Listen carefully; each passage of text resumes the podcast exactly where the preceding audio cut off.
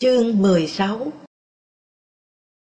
Trong khi tôi bận viết tiểu sử cụ, hồi ký cách mạng và đại hội đảng, thì Linh cùng Thái Ly và anh chị em múa bận tổ chức cuộc đồng diễn lớn ở sân vận động hàng đẩy và đặc biệt múa hai màn ba lê mũi cứng Suralier của Liên Xô.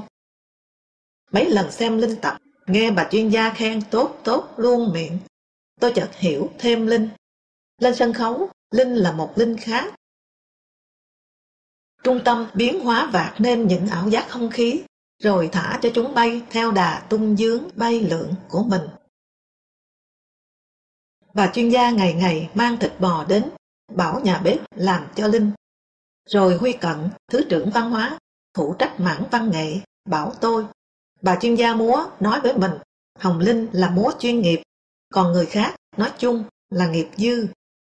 Đợt này Trần Đỉnh phải kiên khem đấy. Thái Ly bảo tôi, Linh có một thiên bẩm múa hết sức đặc biệt. Sắp tổng duyệt mới biết thiếu biết tấp dài. Lê Liêm mắc mẹo cho nhàn, vợ Thánh Côn, hiệu trưởng trường múa. Xin đại sứ quán Trung Quốc, được hai đôi. Hai hàng ngón chân Linh thường rớm máu như hồi ở trường múa Bắc Kinh. Đang được khen nhiệt liệt thì chuyện buồn đến. Hà, hiệu trưởng trường múa, vừa thay nhàn, bảo tôi, anh nên đến gặp anh Lê Giảng. Nói đến bố Hồng Linh, anh ấy khóc, mà làm tôi khóc theo.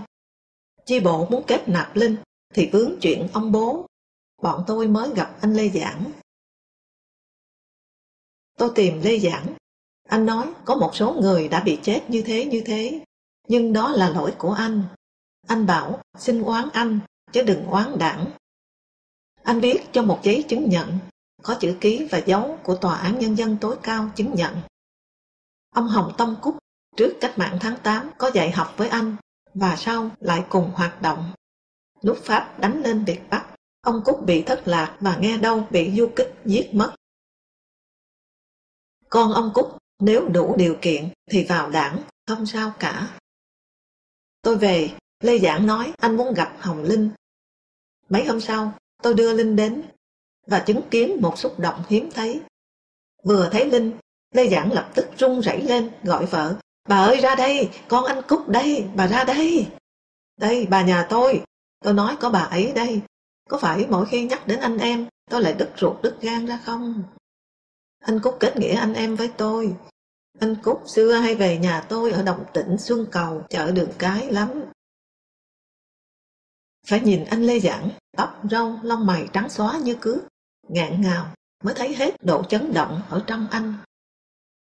Hình như cần nói hết nỗi niềm bao lâu không thổ lộ, anh lại nói, ngay khi biết các anh ấy chết, tôi đã khẩn báo với anh Trường Chinh. Anh Trường Chinh nghe liền giật mình bảo, vậy thì phải lo công ăn việc làm cho các chị còn sống, để nuôi con cái, chứ không thể để sống vất vưởng. Do đó bà Hồng, chúng tôi không ngờ Lê Giảng lại nhớ tên mẹ Linh, Diệp Hồng.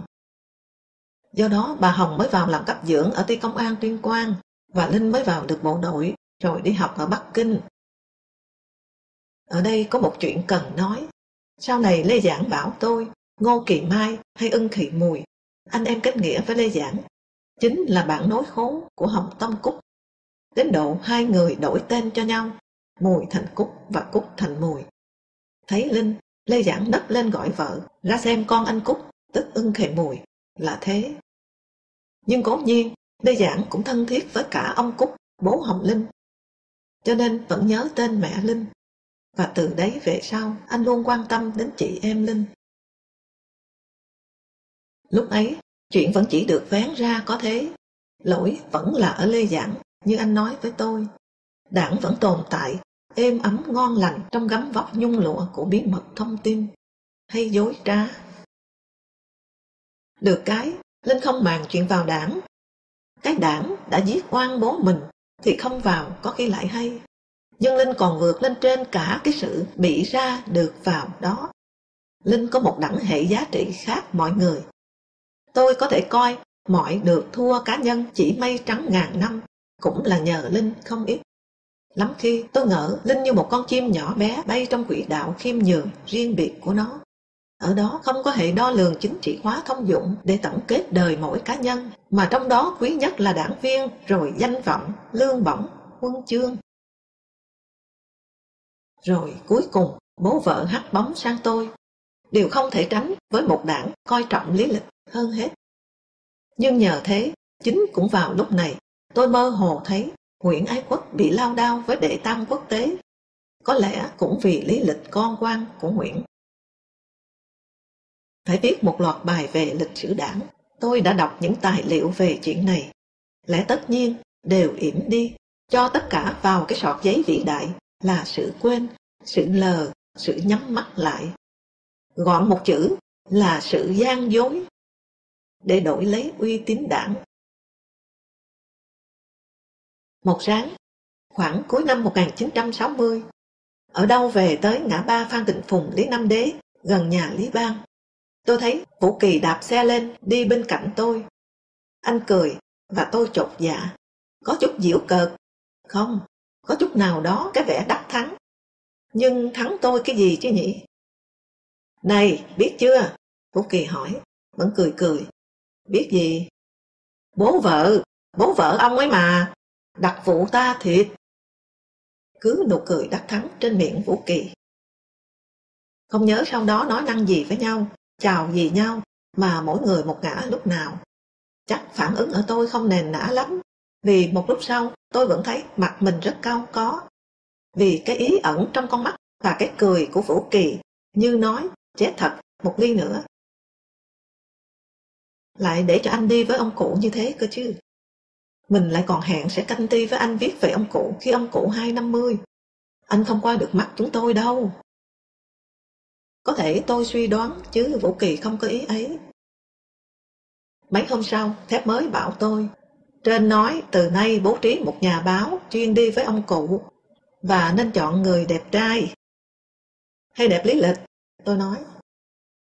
Hót chốc tôi thành thằng gù xấu xí nhà thờ Đức Ông Hà Nội, không nơi dung thân. Cái buồn đầu tiên lại là từ nay sẽ chẳng còn được đứng sau cụ xem cụ đái nữa. Con tàu viễn dương ống ánh bạc đi xa và tôi bị quẳng lại trên một hòn đảo vắng mà dân số là bóng ma những nạn nhân bị đạn thịt. Sau vài ngày tôi mới có phản ứng khó chịu, thấy rõ có một bàn tay tập mặt sột soạt lần dở tìm xem các trang đời của mình. Lúc ấy, vừa xây xong lăng hồ chủ tịch, Vũ Kỳ một sáng đến báo nhân dân. Vào khỏi cổng cơ quan, thấy anh em đang đứng trò chuyện vui vẻ với anh em thép mới. Tôi quen như cũ, đi qua, tươi cười gật đầu chào. Lạnh ngay mặt lại, Vũ Kỳ quay đi. Không chỉ bố vợ bị thịt, tôi đang là tên chống đảng, lật đổ. Tôi thấy bình thường, biết là ở tư cách người sống bên Bắc Hồ, anh phải nêu gương học bác mọi vẻ. Chẳng hạn, từ chữ viết đến tên ký đều phải học cho giống được như hệt của bác. Anh khoe tôi mà. Mà giống lạ lùng thật. Tôi đã phải bảo Phủ Kỳ. Tôi mà bắt chước như thế này là tôi chết đấy. Tại sao? Kỳ hỏi. Tôi nói, thì còn tại sao nữa? Bắt chước giống nhằm mục đích gì? Vũ Kỳ cười khoái. Thấy mình duy nhất có quyền chính đáng bắt chước chữ viết, chữ ký của lãnh tụ. Khoảng cuối những năm 90, một hôm đến Sơn Tùng, tôi nghe anh nói, Vũ Kỳ vừa đến, lát nữa khám bệnh định kỳ xong sẽ ghé lại anh. Hai anh tương ứng tương thông ở trong hào quang bác Hồ. Tôi đã nhờ Sơn Tùng sang tay cho Vũ Kỳ. Là trong hồi ký Vũ Kỳ đăng ở Nhân dân hôm kia, có chỗ viết bác Hồ ăn cơm thường bảo Vũ Kỳ xuống xin chú Cẩn cho bác thêm hai quả cà. Thì Trần Đỉnh nói, phủ Kỳ đề cao gương tiết kiệm như thế, có hại. Ai đời chỉ vì có hai quả cà ăn thêm mà phải huy động một dây chuyền nhân viên, tất cả lương chắc phải rất to. Thì cứ để sẵn hẳn mỗi bữa cho 10 quả, bác ăn không hết, chú Cẩn ở dưới bếp ăn, càng có phước chứ sao. Mà có khi còn kiệm được mấy miếng thịt nữa. Tôi thật lòng muốn chống lối bày biện rườm rà tốn kém và lãng nhách ra, để nêu gương bác Hồ và kêu gọi học tập tiết kiệm, chống lãng phí. Bảo lấy thêm cà. Lãnh tụ đâu ngờ cái chuyện vặt ấy rồi thành một mẫu sống nguy nga, trong khi lãng phí bao mạng người như bố vợ tôi. Xuống thang về, tôi toan quay lại nói thêm. Ở trên rừng những năm 1949, Lan Bách thường kỳ chế rượu thuốc cho bác uống. Một lần chúng tôi hỏi anh bao nhiêu tiền bốn chai này. Anh nói, bằng sinh hoạt phí mấy thằng chúng ta ngồi đây. Thuốc bắc quý thì đắt, mà lại phải mua trong Hà Nội. Có khi người mang ra bị tay phục kích chết ở đường số 5 nữa ấy chứ. Chương 17 Sau Đại hội đảng 1960, tôi về ban văn nghệ của báo. Như phong chánh, tôi phó. Lúc ấy, nguyên tắc nhân sự là lão thành cách mạng chánh, trẻ phó. Chủ nghĩa Lenin muôn năm của Trần Bá Đạo ăn khách quá. Chất nông dân ngã như bẩn theo tư tưởng Mao. Đã có những tiếng chửi xét lại. Mới ngày nào, báo Nhân dân thường đăng vài ba trang toàn văn các bài nói của Khrushchev. Những số báo ấy hết veo. Bài thu hoạch của Trường Chinh về Đại hội 22 của Đảng Cộng sản Liên Xô đăng liền mấy ngày. Nhưng có một vùng dạ con tâm tối đang âm ỉ thai ngán một ván bài sắp mặt kinh hồn mà chúng tôi chẳng ai biết. Không hiểu sao, thể nghe nói đến xét lại là tôi coi như bị ám chỉ, rồi khó chịu. Có lẽ lòng đồng cảm của tôi với phái hữu Trung Quốc cùng số phận thê thảm của họ đã thức dậy. Không ở Trung Quốc, không thấm thía các luận điểm lẫm liệt của phái hữu để mở mắt. Tôi cũng rất có cơ trở thành một trần bá đỉnh lật mặt, viết các thứ chửi bới xỏ xiên những kẻ thù mới hôm qua còn là đồng chí thấm thiết. Khó chịu đến nỗi một hôm làm việc với Trường Chinh, tôi hỏi anh hai điều. Một, ở ta có xét lại không? Hai, anh đánh giá tự lực văn đoàn thế nào? Anh cười nói, ở ta đâu có xét lại. Thế Liên Xô, tôi hỏi luôn, ta và Liên Xô như nhau, thì Liên Xô xét lại sao được? Tôi nghe mừng quá, thì chính anh viết thu hoạch về đại hội 22 của Liên Xô cơ mà. Liên Xô đang trên đường dân chủ hóa, từ bỏ bạo lực cơ mà. Cái điều tôi khát khao sẽ có ở Việt Nam. Vậy là Trường Chinh không ở trong cái dạ con âm ỉ tâm tối trên kia. Và tôi chỉ cần thế.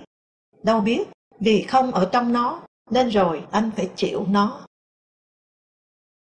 Anh khẳng định đóng góp to lớn của tự lực văn đoàn vào văn học Việt Nam.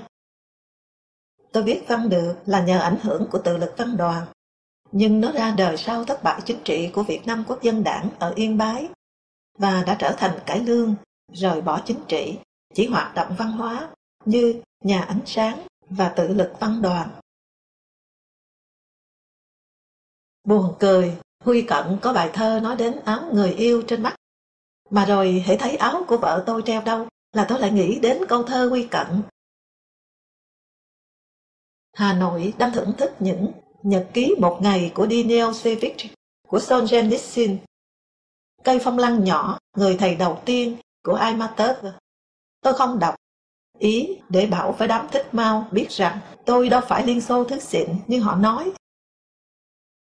Nhưng những phim số phận con người, khi đàn xéo bay qua, chín ngày một năm, bài ca người lính và vở kịch câu chuyện Irkutsk thì tôi phải xem và cho bình trên báo. Mừng cho điện ảnh Liên Xô, nhờ Khrushchev đã có bộ mặt mới.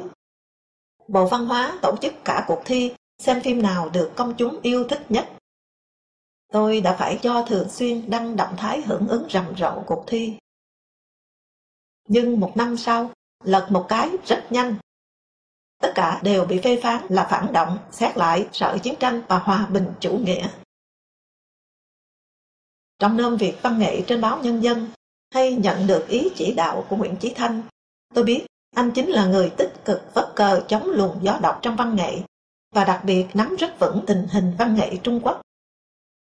Thanh có một câu ghê gớm, kịch câu chuyện Irkutsk là cái chuyện gì mà ngất ngư hết cả lên với nhau thế? À, chuyện một thằng cộng sản bê một con điếm. Phụ thân chết lụng bại chỉ vì một câu viết, nguyện vọng của con người là hòa bình, mà Thanh cho là tuyên truyền sợ chiến tranh. những quay phát lại với hôm qua đã được xem như chiến thắng của chân lý cách mạng. Chỉ một thời gian ngắn, bao nhiêu người phản lại chính bản thân. Tôi bắt đầu nhận ra những bộ mặt súng lại đẩy cổ xe nhất trí. Người ta tự bào chữa rằng người ta trung thành với cách mạng. Bò rạp, quỳ xuống thì mày lại được coi là đang vươn lên tầm cao mà cách mạng cần. Chuẩn bị cho Đại hội Văn nghệ lần thứ hai, Tóm Hữu triệu tập vài chục nhà văn, nghệ sĩ và nhà lý luận mở hội thảo dài ngày mấy vấn đề văn nghệ. Hợp trù bị với một ít anh em. Tố Hữu nói rất tiên phong. Gần đây thấy chửi Luca nhiều lắm. Nhưng đọc chưa? Bẻ được người ta chưa? Chớ nên ý mình đa số. Không phải chân lý đều ở đa số đâu. Có khi thiểu số là chân lý. Tôi chưa hiểu thâm ý của Tố Hữu. Liên Xô đang đa số trong phe, mau thiểu số. Nhưng này, đừng có tưởng đông thì là đúng đấy. Còn tôi lại thành kiến Bắc Kinh thờ hung thần bạo lực, chuyên giải quyết mọi sự bằng bạo lực, đổ máu. Tôi đâu biết Lê Duẩn đang chuẩn bị rước tư tưởng Mao Trạch Đông lên thành tư tưởng Lenin của thời đại ba dòng thác cách mạng. Duẩn có suy tôn Mao thay Lenin thì Mao mới suy tôn Duẩn thay Hồ Chí Minh.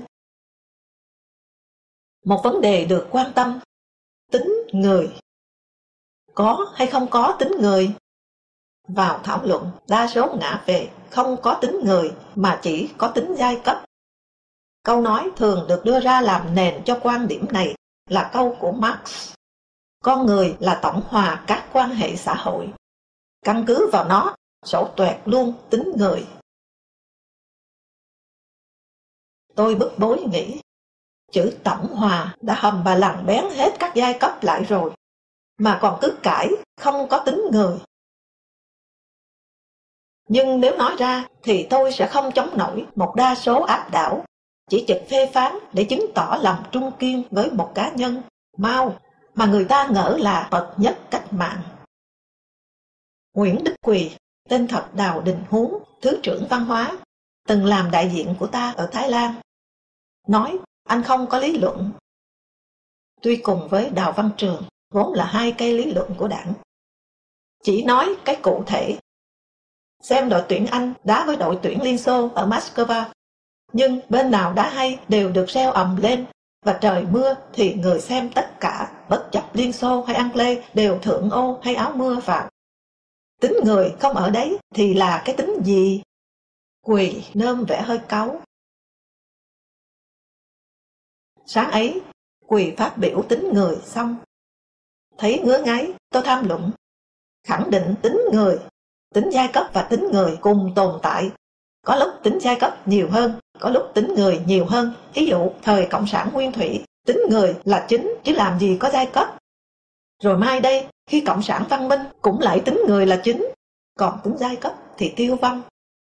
Có điều, tôi nhấn mạnh là cần chú ý trong khi giai cấp bóc lột đang thống trị, thì nó cũng có phần tích cực góp vào sự phát triển tính người. Không nên coi giai cấp thống trị chỉ đem lại cái xấu. Nếu không có sự tích lũy tiệm tiến của tính người qua các phương thức sản xuất khác nhau, nô lệ, phong kiến, tư bản, thì làm sao có được vượt phá về chất để đến chế độ cộng sản? Tính người lại trở thành đơn nhất, nhưng văn minh tiên tiến hơn tính người nguyên thủy. Tôi nói xong, Chủ tịch hội nghị Đặng Thái Mai đứng lên bắt tay. Cảm ơn Trần Đỉnh cho tôi hiểu thế nào là continuité historic, tính liên tục lịch sử. Anh và tôi một dạo hay chuyện với nhau. Anh ghét mau tưởng như sẵn sàng nôn ọe.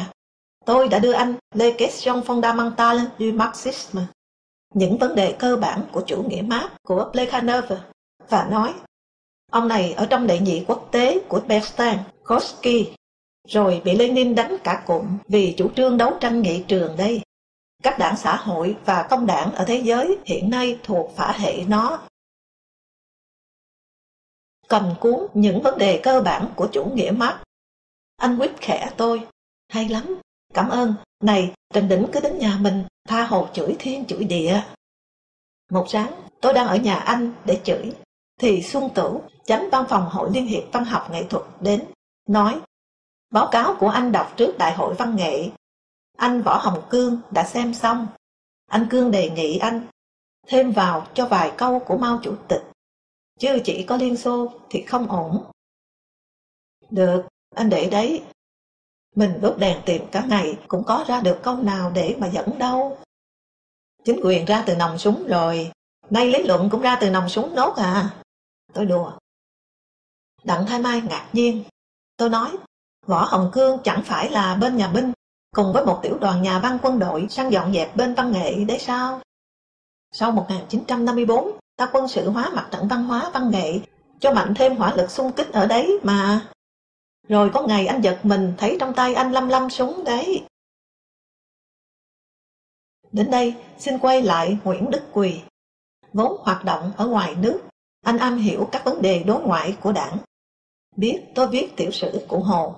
Anh cho hay, 1928-29, Nguyễn Ái Quốc đã đến Bangkok, rồi đi bộ 6 tháng lên Nạc Họn vận động cách mạng, sau đó rời Thái.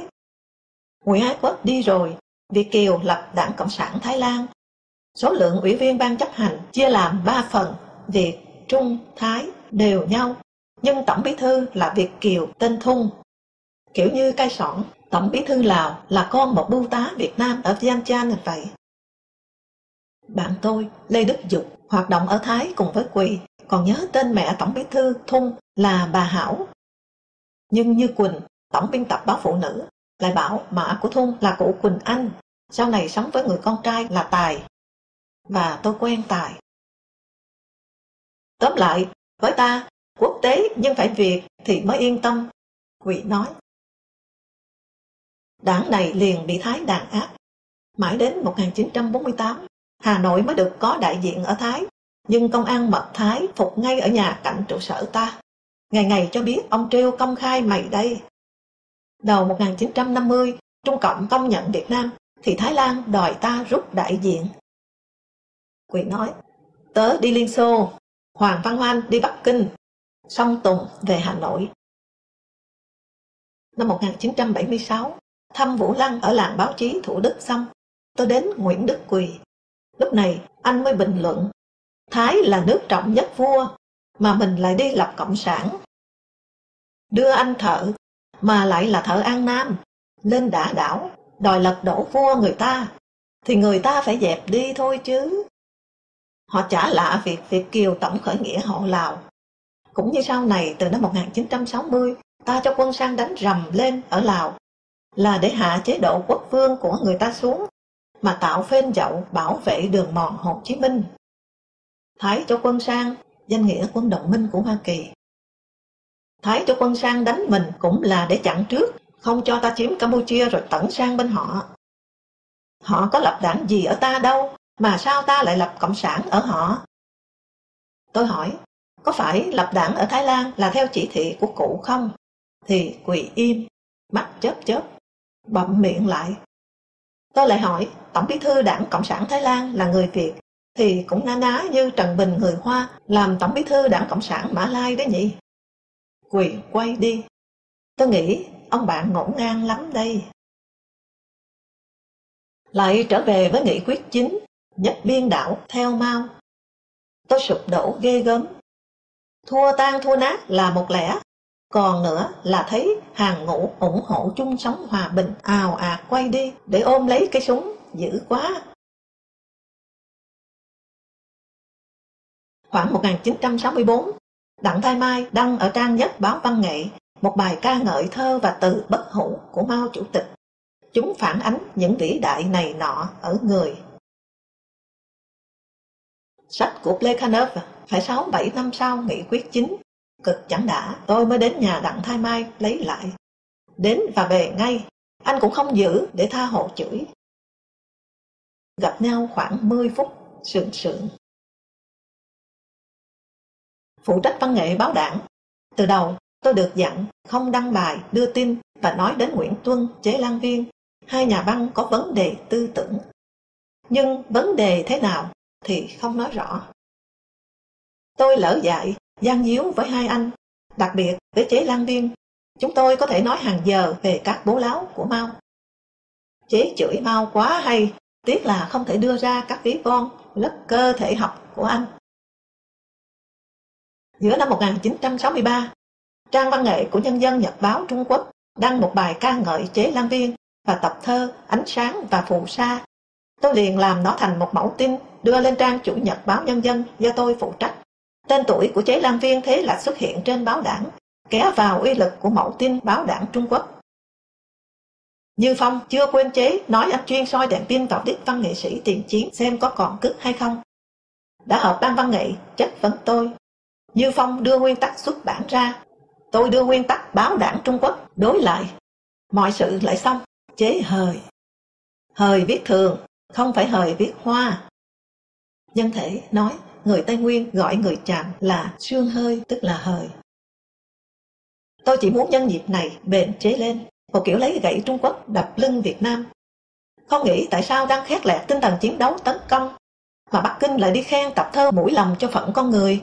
Qua đỉnh đau thương, lại đau thương nữa, lại đau thương hơn. Ai ở ta đã rỉ tai Trung Quốc hãy mở cái cửa đột phá này chăng? Rồi Nguyễn Thành Long cho biết Nguyễn Chí Thanh, Tố Hữu vừa làm một bữa chiêu đãi mấy nhà văn nhà thơ khu năm, trong có chế lan viên Riêng Nguyễn Thành Long cũng ở khu 5 nhưng không được mời dự. Hai vị nêu rõ nguy cơ chủ nghĩa xét lại làm bất cách mạng, kêu gọi văn nghệ sĩ góp sức cùng với đảng dẹp chủ nghĩa xét lại. Nếu như còn có tâm huyết đánh đổ đế quốc Mỹ thống nhất đất nước, vậy anh em hãy cùng đảng lên thác xuống ghềnh trận này. Dĩ nhiên, chế cảm động vì đảng coi mình nhiều tâm huyết Nguyễn Thành Long kể thêm chuyện nhà lý luận văn học HXN khóc hôm ấy. Giả sử đảng bảo N tôi là giáo điều, thì N tôi còn cười được. Chứ bảo N tôi là xét lại, thì N tôi xin chết ngay. Cuối những năm 70, một chiều tôi ngồi ghế đá ở bờ hồ với Lê Đạt ở trước bưu điện, thì chế lăng viên đi tới. Anh quàng vai tôi cười nhoẻn, bảo Lê Đạt Trần Đỉnh và mình biết nhau từ thổ hàng vi đấy nha. Tức là lúc anh không được nói đến trên báo đảng. Chế đi rồi, tôi bảo Lê Đạt. Gia Ninh nói, hồi ở Bình Trị Thiên, Chế và Gia Ninh thề với nhau không bao giờ vào đảng. Chế thề bằng chữ dân giả, rất mặn mòi. Rồi chế vào. Còn Gia Ninh thề nho nhã, thì giữ lời. Chương 18 Tôi muốn nói hai bài báo trên nhân dân liên quan đến tôi. Bài đầu là viết phê bình Khói Trắng, phim ca ngợi công nhân nhà máy xi măng Hải Phòng đã ngừng sản xuất bất cần đảng ủy và ban giám đốc để chữa máy cho có năng suất cao. Phạm Văn Đồng dục báo phê bình. Hoàng Tùng bảo tôi, phải thấy anh Đồng quần sót tìm tôi đang tập thể dục ở sau cây đa. Và một lần nữa xuống tận nhà ăn, còn có mình tôi tập thể dục muộn, để nhắc tôi lần thứ ba. Tôi nói có đáng ôm sờm gì đâu anh, nhưng vẫn đành viết. Chiếu lệ, ký một cái tên vu vơ, đại khái Nguyễn Thành gì đó.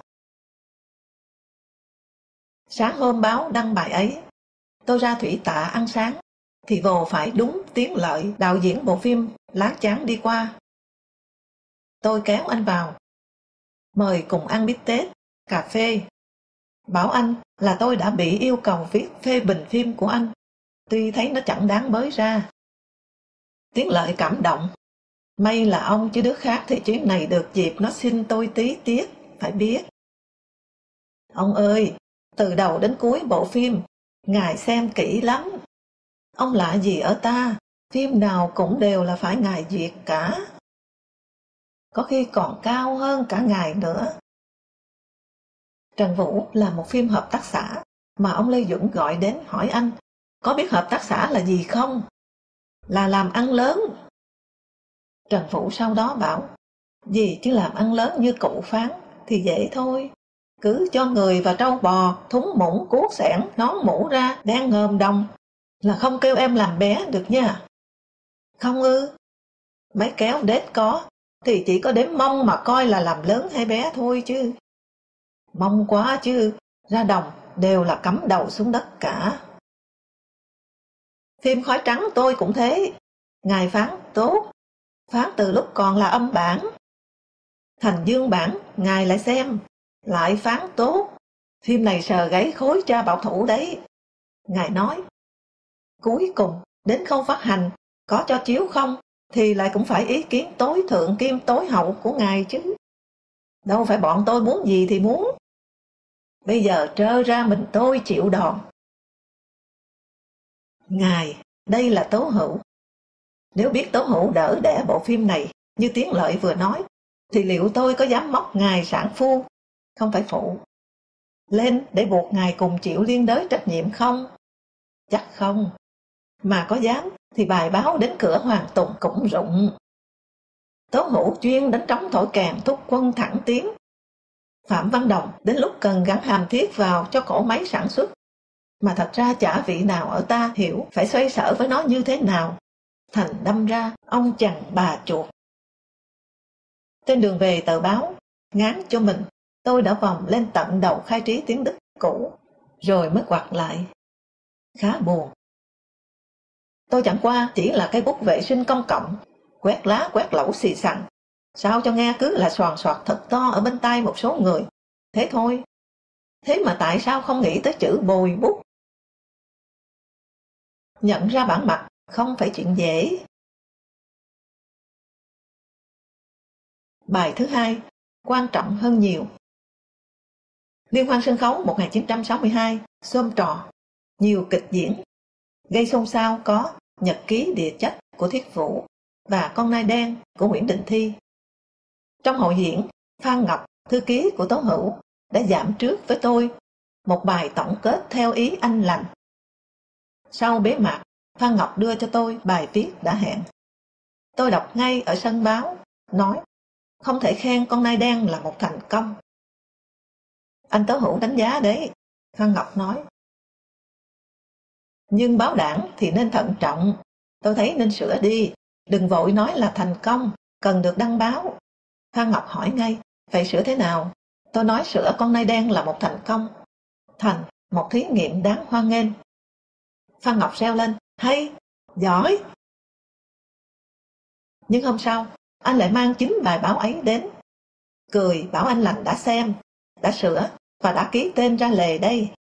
Nghĩa là chỉ có đăng thôi, miễn bàn, miễn mó mái. Câu tôi sửa hôm qua được Tố Hữu chữa lại thành Con nai đen là một thành công đáng hoan nghênh. Chữ thí nghiệm của tôi bị dập đi nhưng chữ đáng hoan nghênh thì được giữ để làm tên lửa đẩy cho chữ thành công đã được mực đỏ long trọng khều vớt lại. Neuron tôi đã bị tống hữu bẻ đôi, lưu dụng một nửa để nâng cấp con nai đen lên. Hôm sau, báo đăng bài này. Khoảng 10 giờ tôi nhận điện thoại Trường Chinh hẹn tôi 2 giờ chiều lên gặp anh. Đầu tiên, tôi cần đi lùng cho ra Như Phong. Phải sụt đến dăm ba chiếu rượu rồi kể qua sự tình, bảo anh chiều nay cùng lên trường chinh. Chuyện quan trọng không thể chỉ phó lên, tuy phó tôi làm là chính, và tuy chỉ phó tôi được gọi. Trong phòng khách, cái chỗ tôi quá quen thuộc, tôi và Trường Chinh ngồi trên đi văn. Trước mặt là Như Phong. Trường Chinh nghiêm nghị nhìn tôi hỏi, dằn giọng tuy cố giữ bình tĩnh. Anh làm ở báo nào? Đúng, tôi hỏi là anh làm ở báo nào? Anh làm ở báo đảng mà đi khen con nai đen là một thành công đáng hoan nghênh ư? Tôi hỏi các anh, căn cứ vào cái gì mà khen tướng lên như thế? Anh có thấy đây là một vở kịch equivoque, ambig mập mờ, nước đôi, cảnh khóe không? Tôi đã hỏi người ta, không nói rõ tên, nhưng tôi chắc là Nguyễn Đình Thi. Vở kịch này nhằm chửi ai? Người ta bảo là chửi Kennedy. ô hay, Kennedy tổng khởi nghĩa thành công bao giờ mà rồi bị mê lú suýt mất nước, phải nhờ đến pho tượng. Tôi vặn thế thì người ta bảo chửi Tito. Chửi Tito thì cứ réo thẳng tên ra mà chửi, chứ sao phải mập mờ. Người ta lại nói, đây là chửi Khrushchev. Đồng chí Khrushchev làm sao mà chửi, tôi hỏi anh. Anh có nhớ tôi đã bảo anh, nếu thấy ai chửi đồng chí Khrushchev thì nói với tôi để tôi báo cáo lên bác không? Vâng, tôi nói, tôi nhớ, Hôm tôi kể với anh chuyện bác lên Lạng Sơn bị mưa mà không chịu che ô. Anh đã nói như thế với tôi. Anh Nguyễn Định Thi là người thế nào? Các anh không hiểu anh ấy bằng tôi đâu. Hôm nay tôi mời các anh lên để nghe các anh nghĩ thế nào về vở kịch này, về anh Nguyễn Đình Thi. Nào, các anh nói xem, vì lẽ gì mà khen vợ con nai đen? Tôi bèn thuật lại từ đầu đến cuối, cuộc đấu chữ, cưa cục chữ và ghép chữ. Tất nhiên, đưa cả bản thảo có tố hữu ký và các chỗ tôi và tố hữu sửa ra làm bằng. Trường Chinh cầm xem, xong trả lại, nói, giọng nhẹ hẳn. Thôi được, các anh về, tôi sẽ nói chuyện với tố hữu. Đạp xe về, thấy Thi bị điểm danh. Như Phong thích lắm, cứ hỏi, thằng Thi nhát lắm, mà sao nó lại dám trêu Trường Chinh nhỉ? Tôi nói, năm 1957-58, thép mới qua Bắc Kinh đã phàn nàn với tôi là hai cha tố hữu Hoàng Tùng đều nhờ Trường Chinh dạy dỗ nâng đỡ mà nên. Thì đến sửa sai cải cách ruộng đất, hai cha chửi Trường Chinh ác nhất. Nay tố hữu lập tại gia điện thờ Lê Duẩn thì phải chiêu nạp con công đệ tử mới như Thi đến chầu văn hầu bóng cho rơm rã. Và vì thế Thi hết nhát. Trường Chinh nói hiểu Thi là thế. Đến trước báo quân đội nhân dân, trời đổ mưa sầm sập. Chúng tôi núp dưới mái ô văn nhà điện quang lấy thuốc lá hút. Tôi nói, tố hữu chuyến này lên to, bộ chính trị đây. Sao còn biết? Như Phong tròn mắt, chu dẫu hai môi lại, chờ câu trả lời. Đấy thôi, đang cáu thế mà nghe đến Tố Hữu là cụ thôi ngay. Ngày xưa, Tố Hữu sợ Trường Chinh hơn cọp. Tố Hữu nay đã thế nào, và Trường Chinh phải thế nào, thì Thi mới dám bóng gió Trường Chinh lú lẫn chứ. Quen nghe Thi nịnh, Trường Chinh thấy ngay anh này thờ chủ mới. Xem rồi Trường Chinh trả biến lại ra sao. Tôi còn nghĩ Tố Hữu đánh trống thổi kèn thuốc công nhân tự tiện đóng sản xuất lại, chữa máy. Thì nay quay sang đánh trống thổi kèn, thúc văn nghệ sĩ phan vào tối đẳng linh thần. Chứ đâu là thí nghiệm văn chương nữa, nhưng tôi không nói ra với Như Phong. Ý nghĩ chết người. Tuy vẫn ngỡ nội bộ lãnh đạo của ta thương yêu nhau hơn nội bộ lãnh đạo Trung Quốc, song tôi đã mơ hồ cảm thấy trong cánh gà sân khấu đang có đồ lề, thanh lăng đao, mã tấu, xê dịch. Tôi thầm tin Trường Chinh sẽ rất quyết liệt, giữ vững quan điểm, chính kiến của anh. Tôi không hiểu virus đại loạn của phương Bắc có sức lây nhiễm và phá phách ghê gớm. Tôi vẫn nhìn Trường Chinh bằng con mắt hồi cách mạng tháng 8, huy hoàng cờ bay. Tôi không hiểu đấu tranh giai cấp ở bên ngoài xã hội rồi sẽ phải phản ánh vào trong chớp bu nội bộ đảng. Nghĩa là khi yên lành thì tôi với anh là đồng chí. Khi cần hạ nhau thì nắm ngực bảo nhau là đại lý xấu xa của giai cấp thù địch. Cuối cùng, Trường Chinh chịu yên bề, nhưng con nai đen cũng im tiếng. Có lẽ người ta chỉ cần tặng quẹt cho một ít nhỏ nồi. Xì sầm trong giới văn nghệ, con nai đen chĩa vào ông ấy vì xét lại, nhục ý chí cách mạng đấy đấy. Bắc Kinh công kích Liên Xô ngày một dữ. Hà Nội phải cho hai ông anh ngừng tiếp âm. Dân tối tối ngồi đầy quanh cột đồng hồ bờ hồ, hóng gió trời và hóng lửa hai ông anh chửi nhau, nôm có kém náo nhiệt đi. Thì hai ông anh lưu bù quăng ấn phẩm tài liệu vào. Hầu như nhà cán bộ nào cũng đầy sách Bắc Kinh phê phán Liên Xô. Có chủ nhân rất tự hào bày cả chồng ở ngay trên bàn trà nước rồi hãy ai đến lại ấp cả bàn tay lên khoe. Đọc hết, đều đọc hai lượt hết, cho thấm. Riêng bài thứ 9 thì nghiền hẳn ba lượt. Quá hay, lý luận thì Bắc Kinh quá giỏi. Một tối, đến nhà Đào Vũ gửi xe đạp để vào rạp tháng 8, chính yên trở ra, bảo tôi đứng chờ ở hè. Cả nhà nó, vợ con sáu bảy người, đang ngồi quanh bàn ăn. Đào Vũ giơ tay nói, Toàn gia nghiên cứu, anh báo đảng phải làm chứng cho thành tích nhà tôi về lập trường đấy nha. Kim Linh một hôm hề hề bảo tôi, bây giờ em lại được phong làm thằng lính gác tư tưởng rồi cơ đấy ạ. À. Khốn nạn, cái thân em còm nhôm, nôm hải bỏ mẹ đi thế này, mà cũng bắt em đăng lính đi gác tư tưởng. Ngoẹo đầu vén tay áo lên, cho thấy toàn xương, rồi nhành mồm nghiến răng vờ lên gân. Sĩ Trúc, giám đốc nhà phát hành sách Xuân Ha Ba thì bảo tôi, từ nay tôi được giao cho làm lính canh cổng tư tưởng. Này, chết như bẩn đấy. Sao không thấy tài liệu Liên Xô đâu cả? Tôi hỏi. Đừng lộ ra đấy nhé. Kỉnh, Tố Hữu, chỉ thị cho chúng tớ đem tài liệu Liên Xô bán kín đáo cho đồng nát. Còn tài liệu Bắc Kinh chửi Liên Xô thì phân phát kỳ hết. Còn dặn cho một người hai bản cũng không sao. Người ta có, người ta lại cho mượn truyền đi. Tài liệu của Bắc Kinh gồm 9 bài đại phá xét lại, mà cán bộ gặp nhau hồi ấy thường hỏi nhau đọc đến bài thứ mấy để đo mức độ cập nhật, tức là lòng dạ sáng tối của nhau. Trường Chinh đã tổng kết, đó là chính quả đấm thôi sơn của Trung Quốc đánh sập chủ nghĩa xét lại Liên Xô. Riêng với tôi thì chúng đánh sập mất lòng yêu mến Trường Chinh bấy lâu nay của tôi. Cùng chính quả đấm còn một luồng gió cách mạng rất độc nữa là sách về Lôi Phong, người học trò trung thành của Mao Chủ tịch.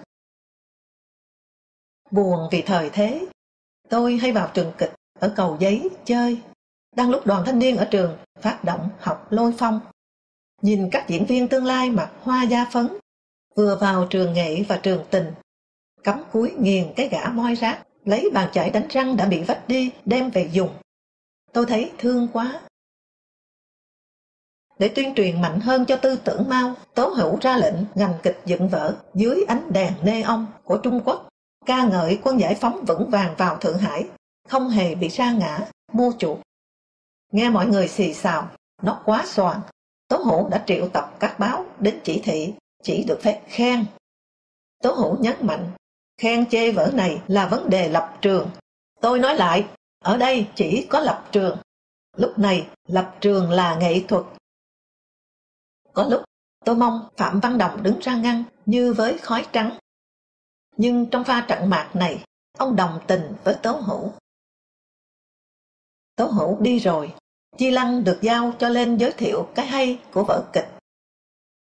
Tội cho anh, không nói trái được bụng mình. Anh trước sau cứ mấy câu, vở kịch này nó dĩ đại, dĩ đại lắm. Nó dĩ đại thiệt, thiệt mà và hết. Bổ tiếng. Sau, hợp kéo vai tôi lại thì thầm. Dĩ đại cho nên đéo diễn nổi. Vì bày đàn đạo diễn, diễn viên đều là dĩ tiểu. Đuôi bé tí, chỉ dùng để biểu cảm với bề trên được mà thôi. Tôi bảo anh, người ta đang bê Bắc Kinh lên tận mây xanh. Không biết liệu có ngày nhào xuống đất đen không?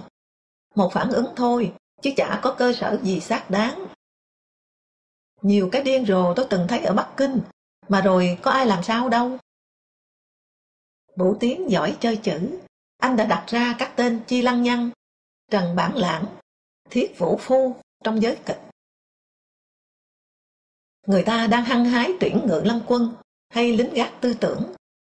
Tôi được kén rất sớm, sớm nhất.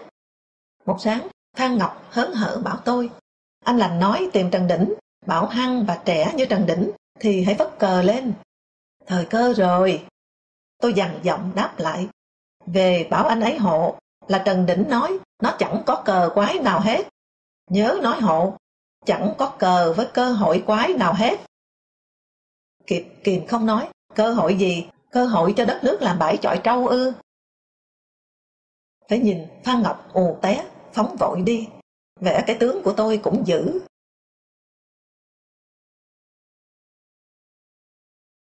Cơ quan nào cũng thành hai phe, giáo điều và xét lại, đã nhau. Có khi thượng cẳng chân hạ cẳng tay. Tất cả rừng rực tâm huyết, lao vào cuộc chiến đấu bảo vệ chủ nghĩa Mác Lê. Nào ai biết mình là quân cờ trong ván cờ Mao bày. Cũng chả ai để ý Cộng sản Ấn Độ chia hai, theo Mác và theo Mao, đối địch.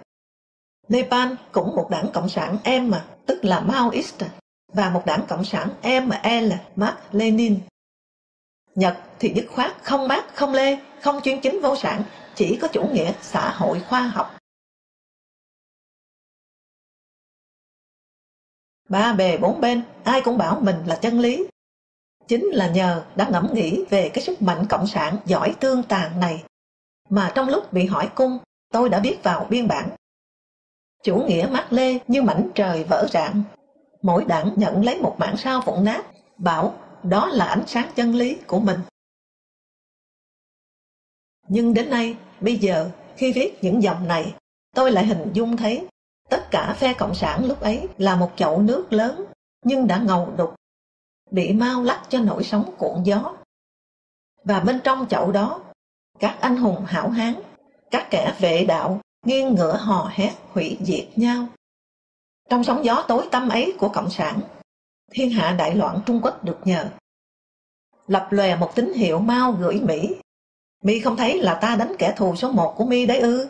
Có chìa tay ra với ta không? Tôi đầu bạc, cái râu bạc, và đảng dột tứ bề rồi. Tôi mới thấy Bắc Kinh đã góp phần chính làm tan phe Cộng sản và chấm dứt chiến tranh lạnh. Nhưng mà tốn máu Việt Nam quá. Trở lại một chút, bản thảo bài tố hữu biểu dương con nai đen Sáng lên trường chinh, thì tối tôi đến Nguyễn Tuân, kể lại câu chuyện quanh bài báo khen con nai đen và cho Tuân bản thảo có hơi thở rình rịch ủng hộ cái mới của Tố Hữu. Đúng, Duẩn là cái mới, giới văn nghệ cần lập điện thờ, và trường chinh là cái cũ. Biết Tuân thích các văn bản có bút tích lịch sử, và để báo cho Tuân thấy được mạch lịch sử đang rẽ ngang, quẹo dọc như thế Tuân gật gù, thú vị, gấp nó lại làm tư, rồi cẩn thận đút vào túi trên bên trái chiếc áo bà ba đen. Các đường chỉ may đều bạc trắng lên, như kiểu quần xuyên may chỉ vàng. Lấy tay khẽ đập đập, như đe, đừng có hòng chạy thoát. Đầu những năm 1980, một hôm, tôi hỏi Tuân, còn giữ bản thảo đó không? Tôi cần xem lại một chỗ. Tuân ngơ ngác, ông đưa tôi bản thảo nào nhỉ? Với lại, vặt vảnh lắm, tôi chả nhớ đâu. Lúc này, Tuân và tôi đã nhạt. Anh và chế lăng viên là hai cây bút thượng thừa của báo đảng. Tôi thì bị cấm đến báo đảng. Chợt nhớ đến hồi tôi đi cung, về đã lâu.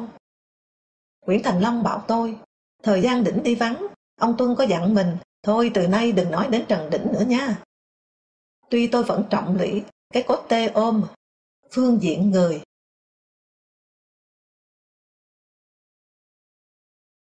Ở tiểu thuyết Son Evolute à Bali, Máu và khoái lạc ở Bali, Nguyễn Tuân cho tôi mượn. Anh đề bút chì ở dưới tên sách, một dòng rất nhỏ. Chữ cỡ co sáu kín đáo nhưng nắng nó. Năm, tôi không nhớ rõ ngày này, mình đi căng. Tôi đọc, mà thương tuân. Anh từng bị tù và anh tự hào thì đó, dòng chữ nắng nót như thư pháp mà anh phải cho ở ẩn kia. Nhưng đó lại là một vết nhơ. Đại việt. Anh cẩn thận cho chỗ đặt chân của anh cũng là đúng thôi. Đảng ghét tỳ ố chính trị vì tỳ ố này cho thấy anh đã từng không nhìn thấy đảng đã bị những tiếng nói bậy bạ chúng lôi dắt anh đi mà chúng thì tất cả đều là đối địch hiểm độc của đảng ở trên trường trận cướp chính quyền. Tuân từng có lúc hỏi tôi, nếu mà dọn được nước đi xa khỏi ông láng giềng háo quýnh thích ục, thì nên dọn đến đâu? Này, thị sĩ hay đấy, Tuân hất đầu gợi ý. Đọc dòng, ngày này mình đi cân. Tôi lần đầu tiên phát hiện ra rằng, ở ta Yêu nước không được đảng đóng dấu xác nhận là không cốc, thậm chí còn là điều nguy hiểm. Bởi theo đảng thì ranh giới giữa yêu nước và phản động vô cùng mong manh. Chương 19 Một sáng tháng 6, 1962, Trường Chinh điện thoại gọi tôi. Anh hiện có bận gì không? Anh hỏi. Dạ, có việc gì anh cứ bảo ạ. À. Tôi nói. Tôi hỏi anh có bận việc gì lúc này không? Anh để tôi hỏi Hoàng Tùng. Lát sau, tôi quay lại nói. Anh Hoàng Tùng nói, hiện tôi không bận. Thế tốt rồi. Sáng mai, 6 giờ, anh đến nhà tôi. Mang theo quần áo mặc cho khoảng một tuần đến 10 ngày nha. Đúng hẹn đến. Trường Chinh bảo tôi, chúng ta đi bãi cháy nghỉ hè, nhưng mà tôi có cả việc nhờ anh, để đến nơi sẽ bàn cụ thể. Vợ chồng Trường Chinh, Huấn vợ Đăng Xuân Kỳ ngồi một Volga. Tôi cùng Comanda với Tuất, vụ phó bảo vệ, nhà ở Hàng Điếu, gần nhà Đinh Đăng Định, phó nháy của bác.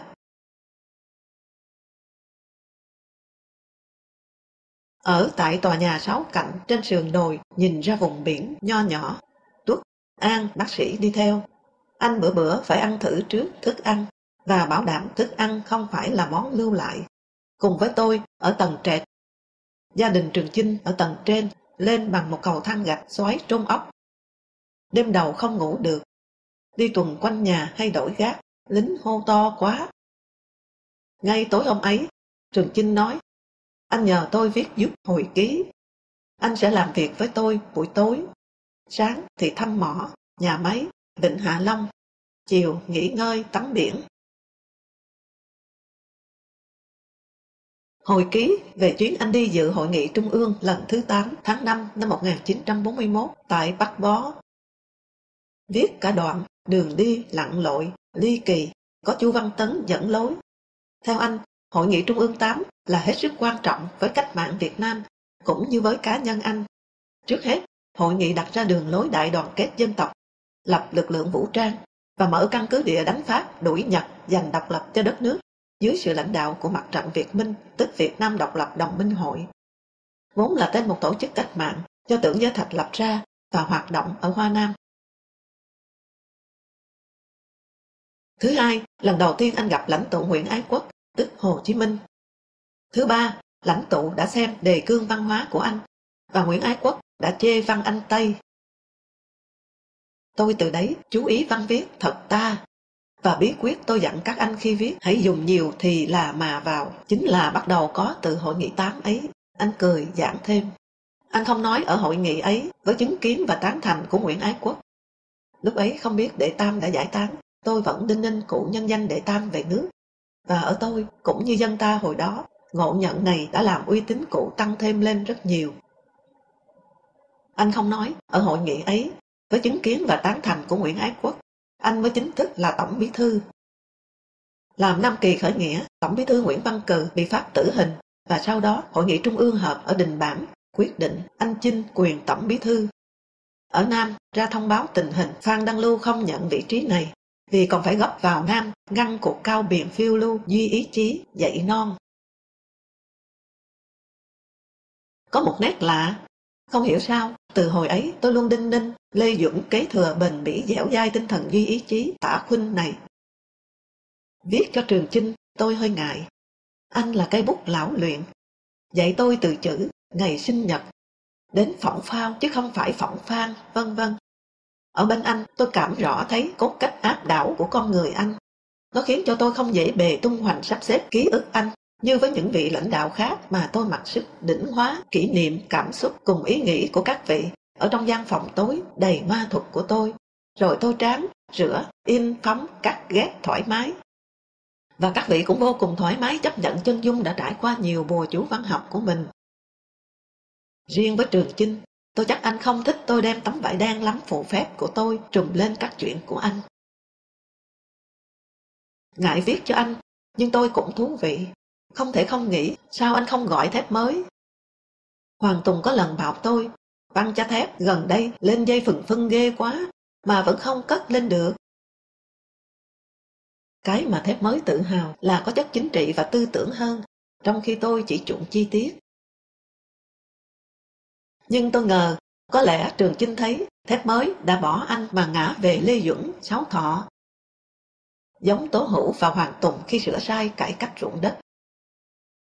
Vậy lần nhờ tôi viết này, phải chăng là anh muốn làm một cuộc tập hợp của chính phái? Chả biết đúng sai thế nào, nhưng tôi thấy khoái. Tôi cùng trận địa với người mà tôi rất đổi tin cậy. Nên ngay tối đầu tiên nghe Trường Chinh nói viết Hội nghị Trung ương 8, tôi liền thầm hỏi, sao anh chọn viết đề tài này? Đó là bước ngoặt quyết định ở thời kỳ cách mạng tháng 8. Nhưng sao anh lại chọn đưa nó ra đúng vào cái thời ly loạn quan điểm này? Vào cái thời xu thế tả khuynh sặc sụa đang đo nhiệt tình cách mạng cao thấp ở chỗ có gan đánh Mỹ hay không? Và đang coi nhiệt tình cách mạng cao thấp chính là linh hồn của cách mạng. Vào cái lúc mà chắc anh cũng nghe thấy cán bộ đảng viên đang xì xào rộng rãi rằng anh bên của sếp và Lê Duẩn gần đây hay nói đến đầu óc cá nhân khiến cho có vị lãnh tụ xưa sẵn sàng lên đoạn đầu đài mà bây giờ lại không dám hy sinh. Và người ta tán thêm rằng Lê Duẩn ám chỉ anh và cụ Hồ. Rồi nhận tiền, vợ con nai đen của Nguyễn Đình Thi cạnh khóe anh đã được cho diễn, rồi được tố hữu rước lên mây xanh ở trên chính ngay báo đảng. Tờ báo do tay anh, trí óc anh dựng nên tôi nghĩ và thú vị. Trường Chinh chọn cách ra mắt bằng hồi ký lúc này, chứng tỏ anh không dễ mà chịu để cho Lê Duẩn ép anh đầu hàng mau đâu. Và anh lại nhờ tôi. Anh hẳn phải biết rõ tôi không thích mau rồi. Tôi rắp tâm sẽ hết sức viết cho hay. Lúc này, nói đến hội nghị Trung ương 8, theo tôi, phải chăng Trường Chinh nhằm kín đáo cảnh báo đường lối tả hiếu chiến của Mao Trạch Đông mà Duẩn và đa số các vị trong Trung ương hiện đang say đắm. Tôi yêu Trường Chinh và không ưa Lê Duẩn. Quan điểm tả khuynh bạo lực của Lê Duẩn không thuyết phục tôi. Tôi thấy lù lù ở sau nó bộ khung cốt đồ sộ của Mao. Về đạo đức, và cái này rất quan trọng, tôi không chấp nhận việc mới hôm nào coi hòa bình và đoàn kết phe như giữ con ngươi của mắt. Thì nay họ đưa những luận điểm sặc sụa hụy biện ra lật ngược lại. Thí dụ, nay nói đến hội nghị 81 đảng Cộng sản toàn thế giới, ta phải ký tán thành chung sống hòa bình vì không muốn phe tan nát ngay lúc đó. Còn bây giờ phải chống tuyên bố chung ấy, thì tung luận điểm vì Liên Xô đã đầu hàng Mỹ bán đứng phong trào Cộng sản. Vậy cứ trung thành với hội nghị 81 đảng nữa là nguy hiểm. Hay Đại hội 3 đề ra chiếu cố miền Nam thì nay phải giải phóng miền Nam mới xây dựng được miền Bắc. Vào việc nghe Trường Chinh nói, tôi tranh thủ ghi lại thật đầy đủ. Không hỏi vặn hỏi vẹo lắm như với Phạm Hùng, Lê Văn Lương, Bùi Lâm. Những cuộc đi thăm đi chơi hàng sáng rất thú vị. Ngồi tàu dạo khắp Hạ Long, lên cả đảo Tuần Châu. Nhưng khi đi qua hòn đảo có bãi cát nhỏ xinh xắn mà cụ Hồ và nhà du hành vũ trụ Liên Xô Titov đã ghé chơi ở đó tôi không thể không chạnh lòng. Các dân mau nhiều ở báo Nhân dân từng xì xào việc cụ kéo Peter ra giữa chốn trùng dương vắng vẻ, mịt mù. Ở đấy bàn bạc với nhau cái gì thì bố ai mà biết được. Nói rồi lại liếc nhìn tôi. Riêng TGT một lần nói với tôi rằng Peter có đưa thư riêng cho ông bác. Nhưng sau đó khi tôi hỏi lại thì anh trợn mắt lên và gần như tru tréo. Này, đây là anh nói ra đấy chứ không phải tôi đâu nha. Đấy, anh vừa nói đấy thôi. Ai hỏi là tôi bảo anh nói. Tóm lại, nay chỉ còn bác Mao Thiên. Bác Mao thôi ở rất xa. Bác nay ốp sát bên ta mà thay bác Hồ. Tôi đôi ba phen muốn nói thế để chọc lại mau nhiều. Một buổi chiều, ở bãi cháy, chúng tôi ngồi xuồng cao su biệt kích, dạo chơi trên vùng nhỏ trước nhà sáu cạnh Thấy bọn tôi ngục lặng, Trường Chinh đòi xuống. Xuống dễ, lên mới rầy. Anh bám vào mép xuồng để lên là cả xuồng với chúng tôi ở trên lật úp. Anh vừa cố bám lại vào xuồng vừa cười thú nhận. Tại bụng to quá đấy mà. Bụng to quá mà. Cuối cùng, hai anh bảo vệ đùng bên dưới, huấn con dâu anh và tôi quỳ ở trên xuồng, kéo anh lên. Đầu gối tôi chảy máu ra vì trượt mãi vào cát động vón lại ở trên xuồng. Tối ấy, trước khi làm việc, anh kể tôi một chuyện liên quan đến bụng to. Ở đường đi trong chủ tịch phủ, gần chỗ bác, một hôm anh thấy một hàng cây dày trồng trắng ngang. Anh hỏi ai làm trò kỳ cục này? thì được biết là bác.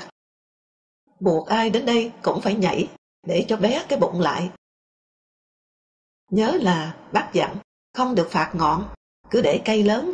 Khi nào không nhảy qua được, bác sẽ tính sau.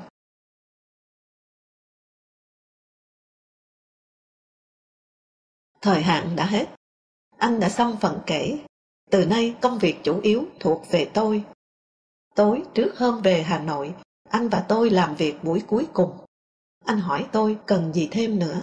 Tôi nói không, nhưng viết chắc sẽ khó. Vì sao? Anh hỏi. Tôi tự nhiên thấy thế à.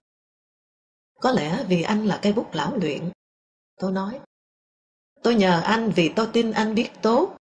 Tôi chỉ viết văn chính luận, còn văn học thì phải cần đến anh. Bất chợt tôi hỏi. Có thể nói Hội nghị Trung ương lần thứ 8 ở Bắc Bó là bắt đầu chấm dứt thời giáo điều mạo hiểm tả khuynh kéo dài của đảng. Được không anh? Ngồi bật thẳng dậy, nhô người về đằng trước. Trường Chinh nhíu lông mày, nghiêm nghị nhìn tôi. Rồi rằn rọt từng tiếng, như đang có nhiều người chứ không phải mình tôi nghe. Không, anh nghĩ không đúng. Đường lối của đảng ta là liên tục phát triển có kế thừa không có chuyện thay đổi đường lối cũng như chấm dứt cái này, cái kia. Tôi im, nhưng bụng không thông. Việt Nam độc lập đồng minh hội, rồi đại đoàn kết cả với địa chủ và tư sản, mà lại bảo từ xưa vẫn thế, là làm sao? Trí phú địa hào đào tận gốc tróc tận rễ, rồi xô viết nghệ tỉnh là đúng, thì sao không cứ thế kế thừa làm lại? Nếu đó là đúng, thì sao không vài năm một lần hay Hội nghị Trung ương 8 cho tái diễn Xô viết nghệ tỉnh Nam Kỳ khởi nghĩa. Cũng thắc mắc tại sao đảng cứ phải giữ tiếng là đường lối trước sau như một. Nhận sai mà sửa thì càng vẽ vang, càng nâng cao trình độ đảng lên chứ. Xuống nhà, tôi sắp rẽ ở khúc cầu thang lượng xoái ốc, thì anh gọi. Tôi quay lại đứng trước mặt anh. Không được ló ra ở đâu cái ý anh vừa hỏi tôi. Nhớ đấy, đây là chỉ thị của tôi vẻ như anh lo cho tôi. Nhưng ngay sau đó, tôi lại thấy anh sợ tôi nói ra thì người ta sẽ tưởng tôi là loa phát tán quan điểm của anh. Tình hình này, mau nhiều không thể không hỏi, Trường Chinh đưa Trần Đỉnh đi chơi ở Hạ Long lâu vậy là có chuyện gì? Nhưng rồi thấy hơi khoa trương, Trường Chinh giơ một tay lên, nhuyễn cười rồi nói Thôi anh xuống được rồi đấy, cần nhớ như thế cho tôi. Tôi lại hiểu, cái cười này đang nói. Này, anh láo lắm, anh không moi được gì ở tôi đâu. Nhưng anh hỏi như thế là anh hiểu tâm sự tôi rồi đấy. Hiểu tâm sự thì tốt, thì viết mới đạt và hay. Tôi bám vào một điểm. Anh bác ý kiến tôi, nhưng không hề nhắc lại chữ tả khuynh của tôi mà chỉ nói không có chuyện đảng ta chấm dứt cái này chấm dứt cái kia. Anh phải vague, mơ hồ, kín đáo như vậy, vì chính sự thật là anh có nghĩ như vậy. Tôi đã phụ lòng gửi gắm của Trường Chinh. Viết không được. Trước hết, tôi không còn bụng dạ để viết. Thế giới nổi lên vụ tên lửa của sếp đưa vào Cuba và ngày ngày tôi phải nghe mau nhiều ở báo la rã chửi thằng Trọng. Lúc tả đưa tên lửa vào. Lúc hữu lẽ ra uy tín bị sức mẻ rồi thì đánh luôn cho bỏ con mẹ nó đi chứ lị. Tôi bảo các ông coi đánh Mỹ như thím chó ấy. À chính thế, tất cả là ở cái khí phách võ tòng. Có thì nhìn giá Mỹ bằng quả ớt, không có thì nhìn bằng cái thượng lương sắp rơi xuống đầu. Trưởng phó ban ở báo, nghe truyền đạt ý của Hồ nói, đưa tên lửa vào được thì tốt, mà nếu không được thì rút ra thôi, chứ có làm sao. Và ý Trường Chinh giải thích ở quốc hội, kẻ cướp nó đang đóng cửa mà ta bất thần mở toan ra, có khi lại làm cho nó ngã đấy. Rõ ràng hai vị đều chống lại luận điểm Bắc Kinh đang túm lấy dịp này bôi nhọ Liên Xô và Khrushchev cổ vũ chiến tranh với Mỹ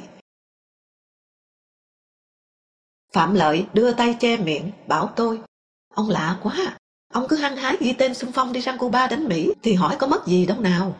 Mai kia, khơ nó không cho tàu chiến chở quân, thì bám cây chuối hột với lại hai cái hột sẵn có, làm phao mà sang chiến nguyện à. Cứ khoảng 10 giờ sáng, Nguyễn Thành Lê lại tủm tỉm cầm một tập giày tin tham khảo, đứng ở sân gọi to. Nghe tin trọc. Khơ, của sếp. Nghe tin trọc không? Ầm ầm bâu đến, vỗ tay, reo, ríu rít kết đoàn. hét to nhất, lộ mặt nhất, lắng sáng nhất là cán sự năm hữu thọ.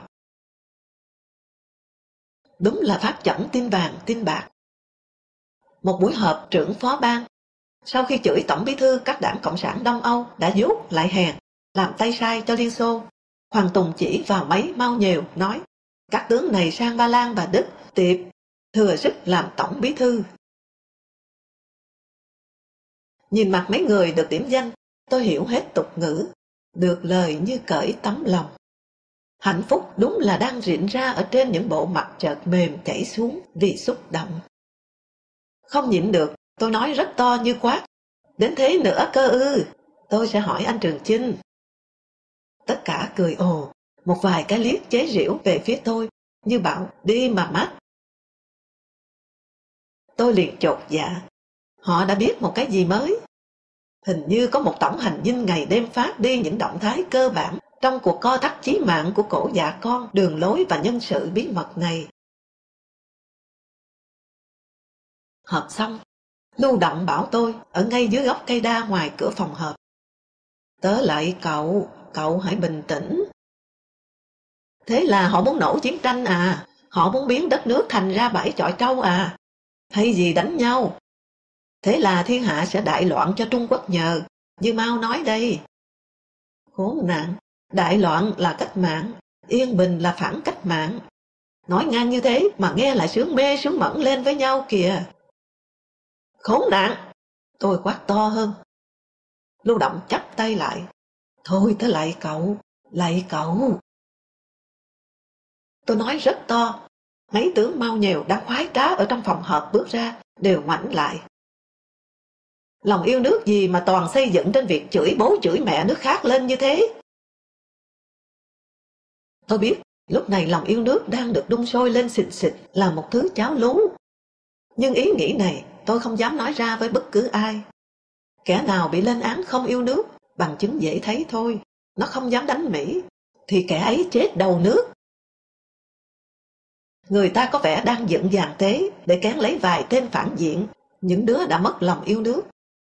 Đưa chúng lên đó là một cuộc hiến sinh cho cả vạn đứa sợ. Buồn cười, chửi tất, trừ mặt trời hồng. Tôi ra bờ hồ, mệt như mới ốm dậy. Vài tháng trước, tôi vừa trả chế lăng viên quyển Zarathustra Adi. Zarathustra đã nói, mà anh tặng tôi. Không hiểu sao lúc này đi một mình ven hồ lô xô bóng cây, tôi bỗng nhớ đến cái bóng của Zarathustra, chuyện với Zarathustra, và nảy ý, có lẽ nên cố viết một truyện về chủ nhân và cái bóng của hắn.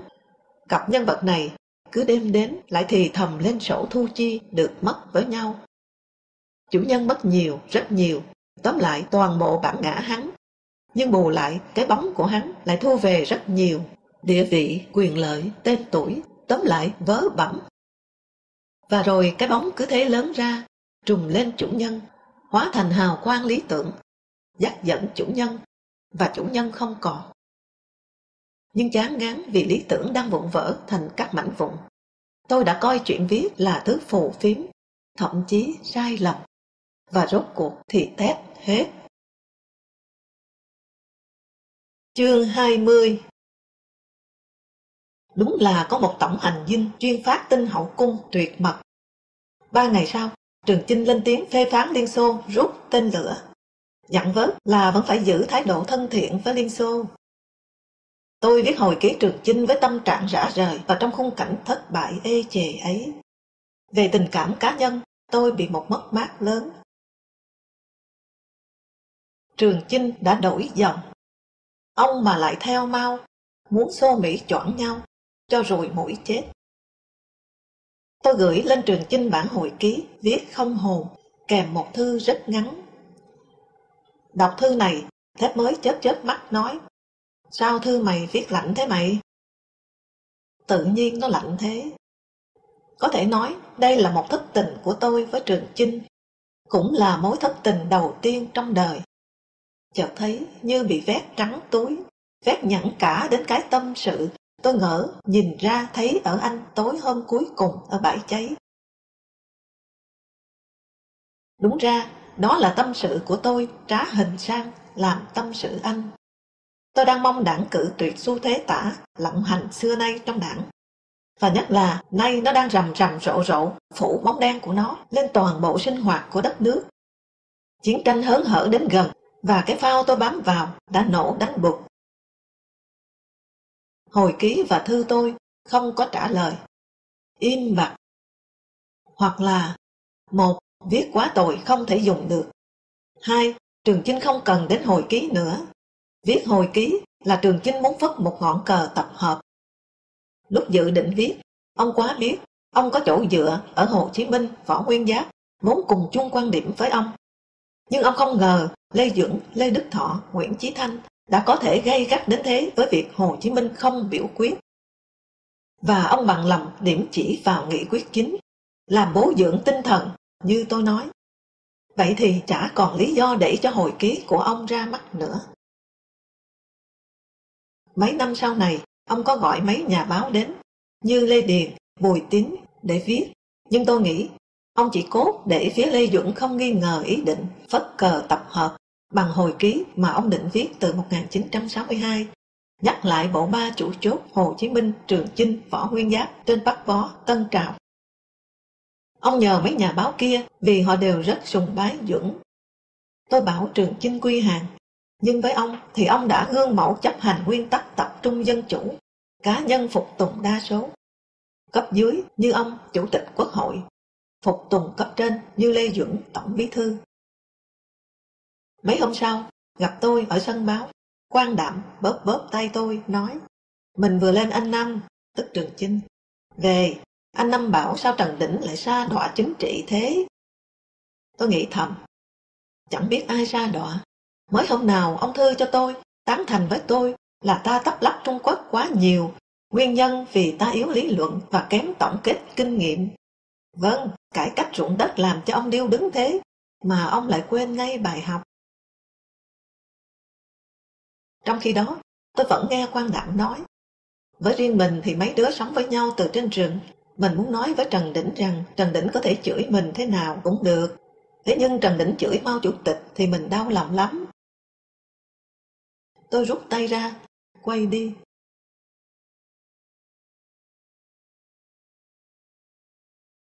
Tại hội trường Ba Đình, tháng 1 1964, trước các cán bộ cao và trung cấp học tập nghị quyết chính, Trường Chinh tuyên bố đại ý, đảng ta và nhà nước ta về cơ bản thống nhất với đường lối đối ngoại và đối nội của Đảng Cộng sản và nhà nước Trung Quốc.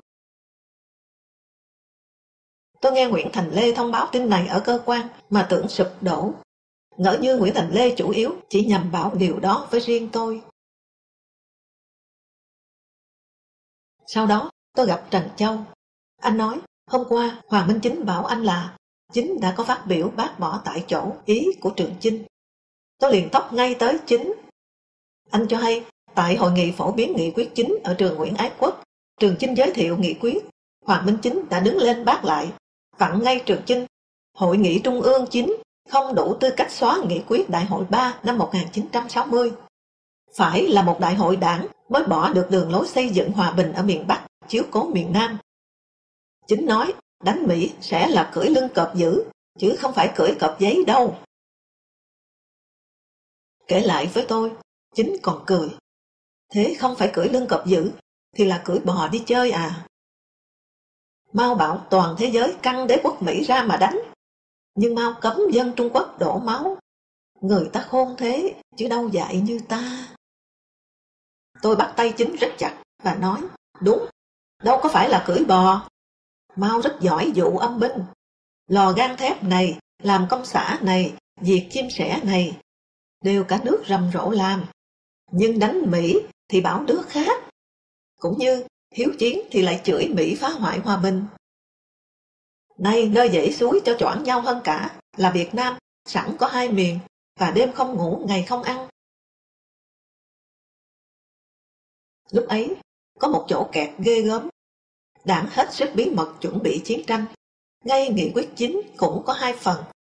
Phần hai mới nói về đánh Mỹ, nhưng tuyệt mật chỉ phổ biến đến một bộ phận nhỏ cán bộ cao cấp. Cho nên chúng tôi không thể vô bằng vô cớ, đùng đùng kêu lên phản đối chiến tranh. Ai chiến tranh? Đảng bảo vệ hòa bình cơ mà.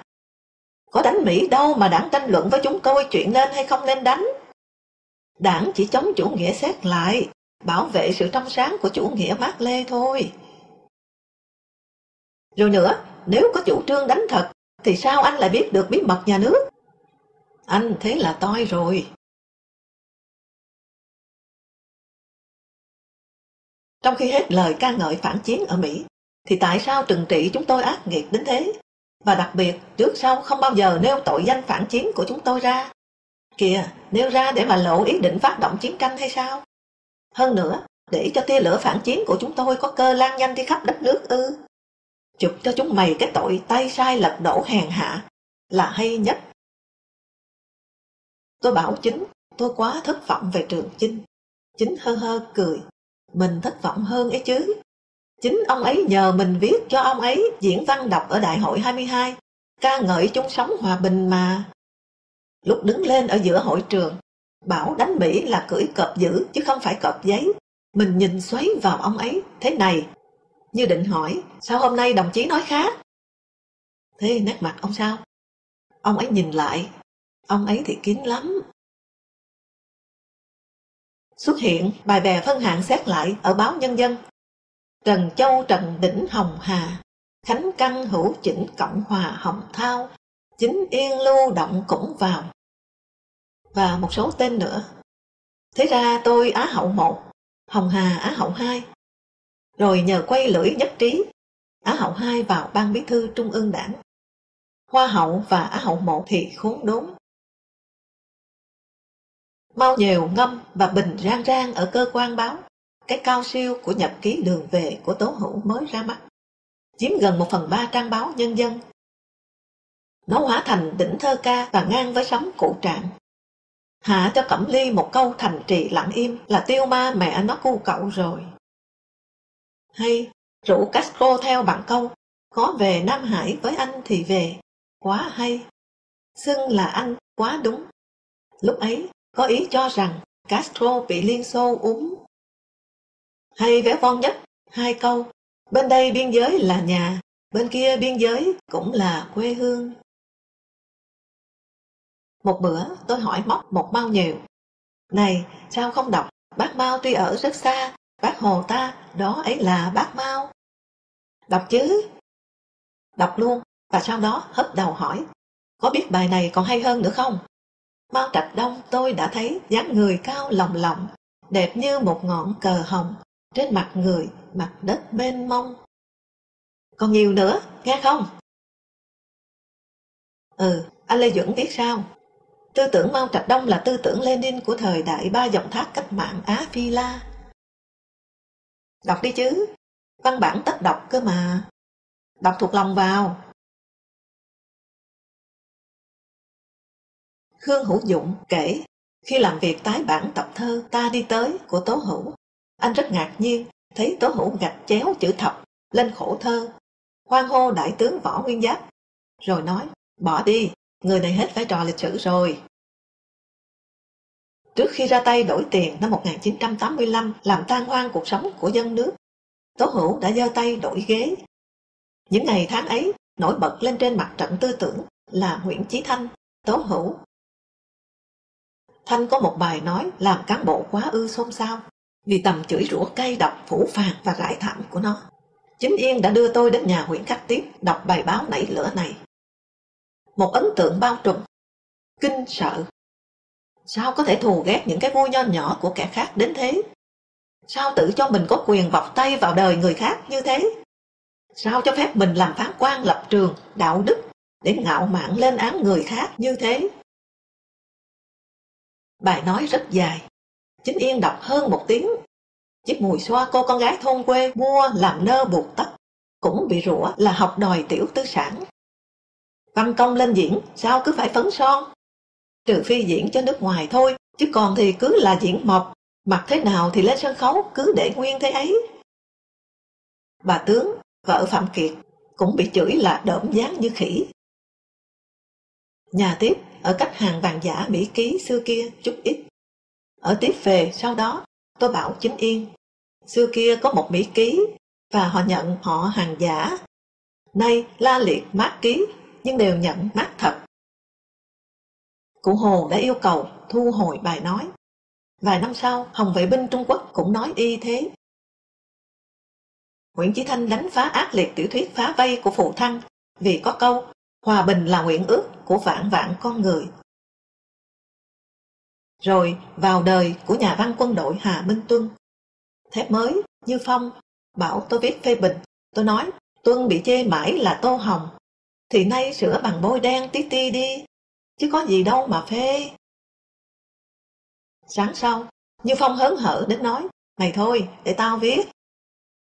Như Phong là cụ văn hóa cứu quốc, nhưng nay cũng ở danh sách những người mê mau, sùng bái mau, mau nhiều. Bảo tôi, tối qua ông Thanh gọi tao đến, nói đây là thuốc độc, anh phải vạch trần ra. Như Phong viết, vào đời chén thuốc độc. Bại hoại, tan một đời Hà Minh Tuân. Đọc đầu đề báo, tôi bảo Như Phong, thuốc độc là của ông Thanh, còn chén chứ không thìa hay bát là do dược sĩ Như Phong quy định. Như Phong hi hí cười. Thuốc độc thì một chén đã là đủ đô rồi, còn gì nữa hả mày? Sau bài báo này, Như Phong lại được dùng, rồi sang báo văn nghệ.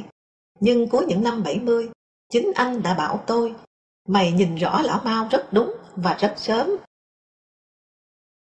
Giữa năm 1963, Nguyễn Chí Thanh có bài đăng trang nhất báo Nhân dân, kêu gọi tiết kiệm lương thực. Hợp tác xã cha chung không ai khóc, năng suất thấp, thóc gạo thiếu. Biện pháp duy nhất thích hợp là bóp miệng lại. Thanh nay liệt bún vào bản xa xí phẩm. Biết hẳn, tại sao phải ăn bún? Lúc Tố Hữu mở bữa thịt chó khao in tiểu sử cụ, chưa hợp tác hóa nông nghiệp, bún ê hề, Thanh ca ngợi thiên tài bếp núc dân tộc thể hiện ở tổ hợp bún thịt chó mắm tôm. Từ ngày hợp tác hóa nông nghiệp, quản lý hết thóc gạo thịt thà, kể cả chó, thiên tài bếp núc gần như tiêu ma. Một cá nhân bèn dám lớn tiếng truy hỏi dân tộc, sao phải ăn bún? Và nổ bọc phá vào nền móng thiên tài ẩm thực dân tộc. Sau, phải có chế độ đổi tem gạo lấy bún để duy trì tổ hợp thiên tài. Đọc xong bài báo của một cá nhân dám lên tiếng truy hỏi dân tộc sao phải ăn bún.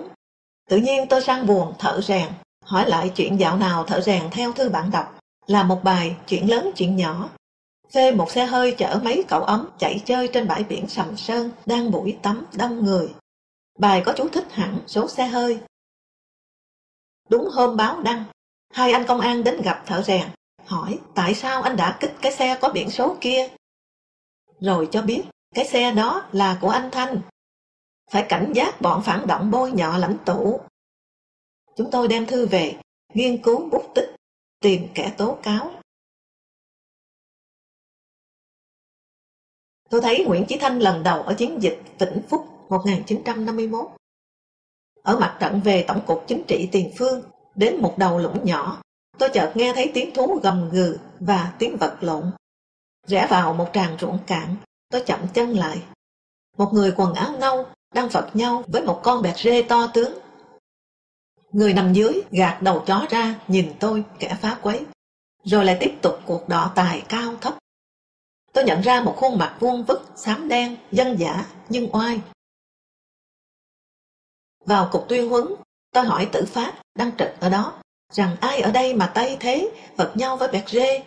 Tử pháp thủng thẳng, Ông tướng nông dân Nguyễn Chí Thanh, người vẫn phê bình cán bộ đến cà phê cô Hạ Cao Vân là hòa bình hưởng lạc đấy. Năm 1964, tôi đi với hai nhà báo Trung Quốc, Lưu li và Si Hong Si vào Vĩnh Linh.